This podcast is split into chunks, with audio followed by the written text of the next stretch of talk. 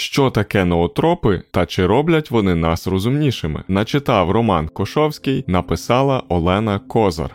Людство здавна знає про існування природних речовин, рослин, ягід чи грибів, здатних впливати на мозок. Більшість із них є небезпечними та викликають залежність, але 70 років тому на ринку з'явилися синтезовані, буцімто безпечні препарати, ноотропи. Вони можуть зробити нас кмітливими, врівноваженими та зосередженими. Ці препарати активно просувають як засоби для лікування хвороб і набуття когнітивних суперздібностей. У цьому інтерв'ю ми поговорили з Наною Войтенко, нейробіологинею та докторкою біологічних наук про те, як ноотропи стали великим фармакологічним обманом, як насправді можна покращити когнітивні функції та чи зможемо ми колись винайти пігулку для розуму.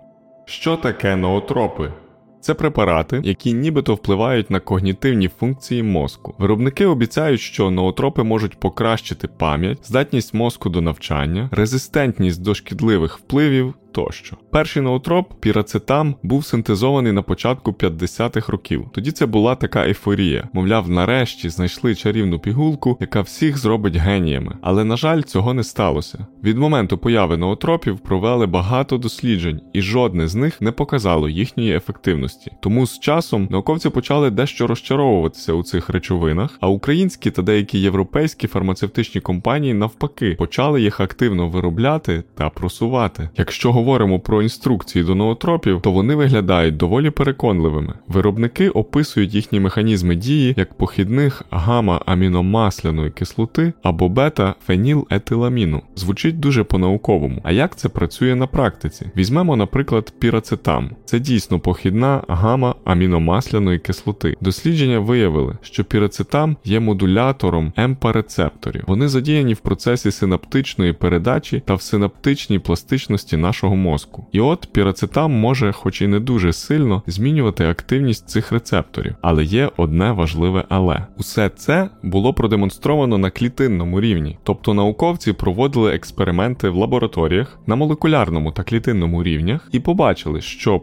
пірацетам якось впливає на деякі молекулярні механізми клітин, але це не означає, що він так само впливатиме на людський мозок, який є значно складнішим за окремі молекули. В інституті фізіології імені Богомольця НАН України свого часу було декілька захистів дисертацій, в яких показували, що екстракт гінкго білоба теж впливає на певні канали, які експресовані в нервових клітинах. Можна знайти і дослідження, які продемонструють вплив ноотропів на внутрішньоклітинний метаболізм, але все це робиться на клітинах в лабораторних умовах. А коли це переноситься на складний мозок людини, то виявляється, що воно не працює. Чому ми не знаємо. Наприклад, може бути, що для ефективної роботи ноотропів потрібні інші концентрації активної речовини, але в таких концентраціях вони вже стануть токсичними для людини. Тому дослідження в лабораторіях і реальний ефект це дуже різні речі. Я припускаю, що є окремі пацієнти, яким ноотропи можуть щось покращити. Наприклад, може спрацювати ефект плацебо. Людині дають пігулку, і їй починає здаватися, що мозок запрацював краще, але немає адекватних клінічних плацебо контрольованих досліджень, які б показали ефективність ефективність ноотропів для покращення когнітивних функцій здорової людини. Між іншим, є деякі захворювання, для яких ноотропи можуть бути ефективними. Наприклад, у Великій Британії пірацетам призначають для лікування міоклонусу. Це симптом деяких неврологічних захворювань, за якого люди страждають на неконтрольовані короткочасні скорочення певних м'язів. Пірацетам може впливати на скорочення м'язових клітин та судин і полегшувати ці симптоми. Механізм впливу не зовсім зрозумілий. Це може бути і вплив на мембранні канали, які регулюють скорочення м'язових клітин, і на цикл крепса, тобто на виробництво енергії клітиною. Але когнітивна функція таких пацієнтів ніяк не змінюється при прийомі пірацетаму. Якщо ми говоримо про нейродегенеративні захворювання, як от хвороба Альцгеймера чи розсіяний склероз, жодне дослідження не показало ефективність ноотропів. При таких захворюваннях гинуть нейрони, і ніяка пігулка не може їх відновити. Навіть якщо уявити, що ноотропи можуть покращити покращити кровообіг у мозку, це не призведе до появи нових нейронів. Щодо відновлення після інсультів, то дослідження на щурах показали, що лікування пірацетамом зменшувало ступень ішемічного пошкодження мозку порівняно з плацебо, але клінічні дослідження на людях не змогли продемонструвати достовірного ефекту пірацетаму при гострому інсульті, тобто самі по собі ноотропи не допомагають. Для того, щоб відновитися після інсульту, потрібна системна реабілітація. Пацієнту потрібно поновити зв'язки між нейронами. Це можна зробити тільки якщо в синапс між нейронами прийде електричний імпульс, а електричні імпульси генеруються лише активністю мозку. Тобто, простіше кажучи, потрібно намагатися говорити, запам'ятовувати, робити фізичні вправи. Це допомагає поновити зв'язки між нейронами. До того ж, у деяких випадках вживання ноотропів після інсульту може бути небезпечним. Якщо пацієнт пережив геморагічний інсульт, крововилив у мозку, ноотропи із їхнім впливом на судини можуть лише погіршити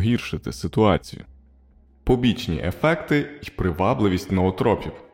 Ноотропи можуть бути небезпечними для людей, які мають проблеми з нирками. Вони також можуть викликати головний біль. Треба розуміти, що немає повністю безпечних препаратів. У всього є якийсь побічний ефект, і не буває такого, що ноотроп подіє лише на мозок. Ні, ліки такого широкого спектру дії можуть впливати на функціонування систем усього організму: шлунок, судини, серце, тощо. Тому ліки призначаються лише тоді, коли користь від їхнього вживання переважає ризики. Здорові люди, які займаються інтелектуальною працею, починають вживати ноотропи, бо вони їх приваблюють. І привабливість ноотропів дуже зрозуміла. Люди хочуть бути розумнішими, люди хочуть покращити роботу свого мозку, але більшість не розуміє, що над цим потрібно старанно працювати. Наша інтелектуальна спроможність визначається кількістю зв'язків, які сформувалися, коли наш мозок розвивався. Це відбувається до 20-21 року. Потім ми вже використовуємо те, що напрацювали. Але навіть подорослішавши, нам потрібно навантажувати свій мозок, щоб підтримувати його у робочому стані. Без постійного навантаження зв'язки у мозку починають руйнуватися, і жодна пігулка тут не допоможе. Ноотропи, як явище, нагадують мені ліки для схуднення. Така сама схема.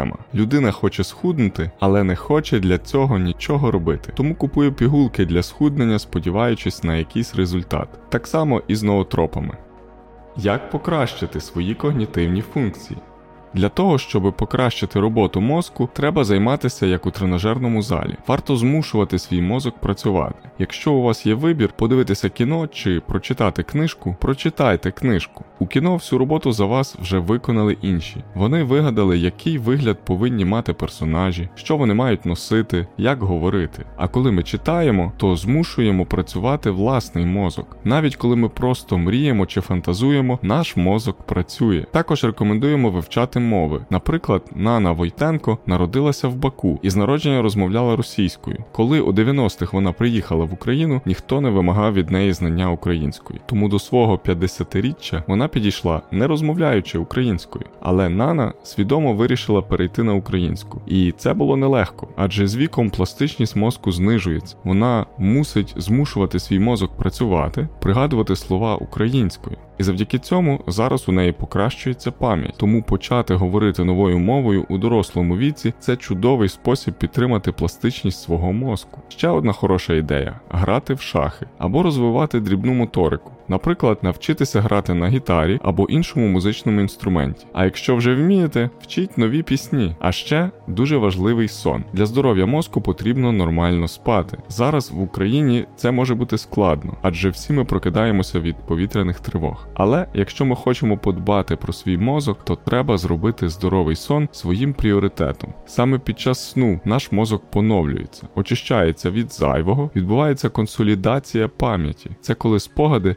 переносяться з гіпокампу в кору головного мозку і зберігаються там. Нам необхідні принаймні декілька годин безперервного сну, щоб пройти всі його фази. Інакше ми просто нічого не зможемо запам'ятати. Також треба знижувати рівень стресу. Звісно, це важко, особливо під час війни. Але тут можуть допомогти фізичні вправи та відволікання від негативних думок. Чимало людей себе накручують перед сном або гортають стрічки соцмереж, тим самим підвищуючи свій рівень кортизолу. Натомість потрібно змушувати себе відволіктися, думати про хороше, мріяти, адже кортизол перед сном має знижуватися. А ще на мозок впливає те, що ми їмо. Їжа формує мікробіоту нашого кишківника. Є велика кількість досліджень, які показують, що кількісний та якісний склад мікробіоти впливає як на здоровий мозок, так і на ризики розвитку нейродегенеративних захворювань, таких як хвороби Альцгеймера і Паркінсона, різні форми склерозів, навіть психічні розлади та депресії депресію. Здорове харчування особливо важливо для молодих людей і дітей, у яких мозок ще формується. Їм необхідне збалансоване харчування, білки, жири та вуглеводи.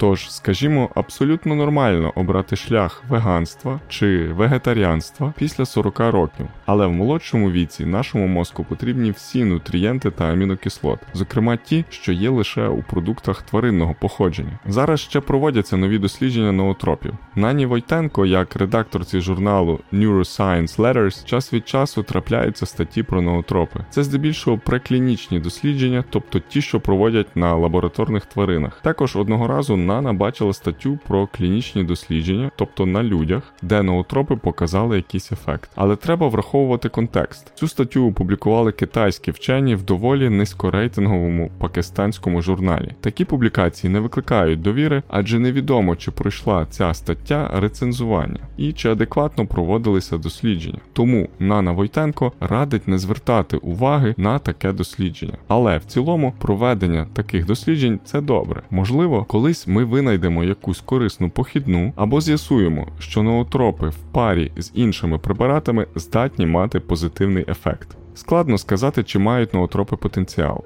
адже мозок це складно влаштована система. Такі препарати мають для початку подолати гематоенцефалічний бар'єр. Потім вони мають справляти дуже специфічну дію, покращувати когнітивні функції, але ніяк не впливати на інші функції. У нашому мозку все дуже збалансовано, і втрутитися в його роботу так, щоб не нашкодити, може бути нелегко. Скажімо, є психотропні препарати, які мають лікувальний ефект. Наприклад, в Сполучених Штатах використовують амфетаміни для лікування синдрому дефіциту уваги у дітей. На відміну від ноотропів, такі препарати в США мають сертифікацію FDA, і вони дійсно допомагають, покращують концентрацію, увагу. Тощо, але побічний ефект в тому, що це може викликати залежність, тому треба дуже ретельно підбирати дозування. Зараз ноотропи часто можна побачити в списках ліків, які волонтери закуповують для військових. На думку Нани Войтенко, краще б замість ноотропів волонтери закуповували якісні турнікети, які дійсно можуть рятувати життя. Ноотропи не мають доведеної ефективності у лікуванні акубаротравми, так званих контузій. У здорових військових вони можуть погіршувати якість сну, а в наших військових і так з цим велика проблема. Ноотропи досі продаються в Україні.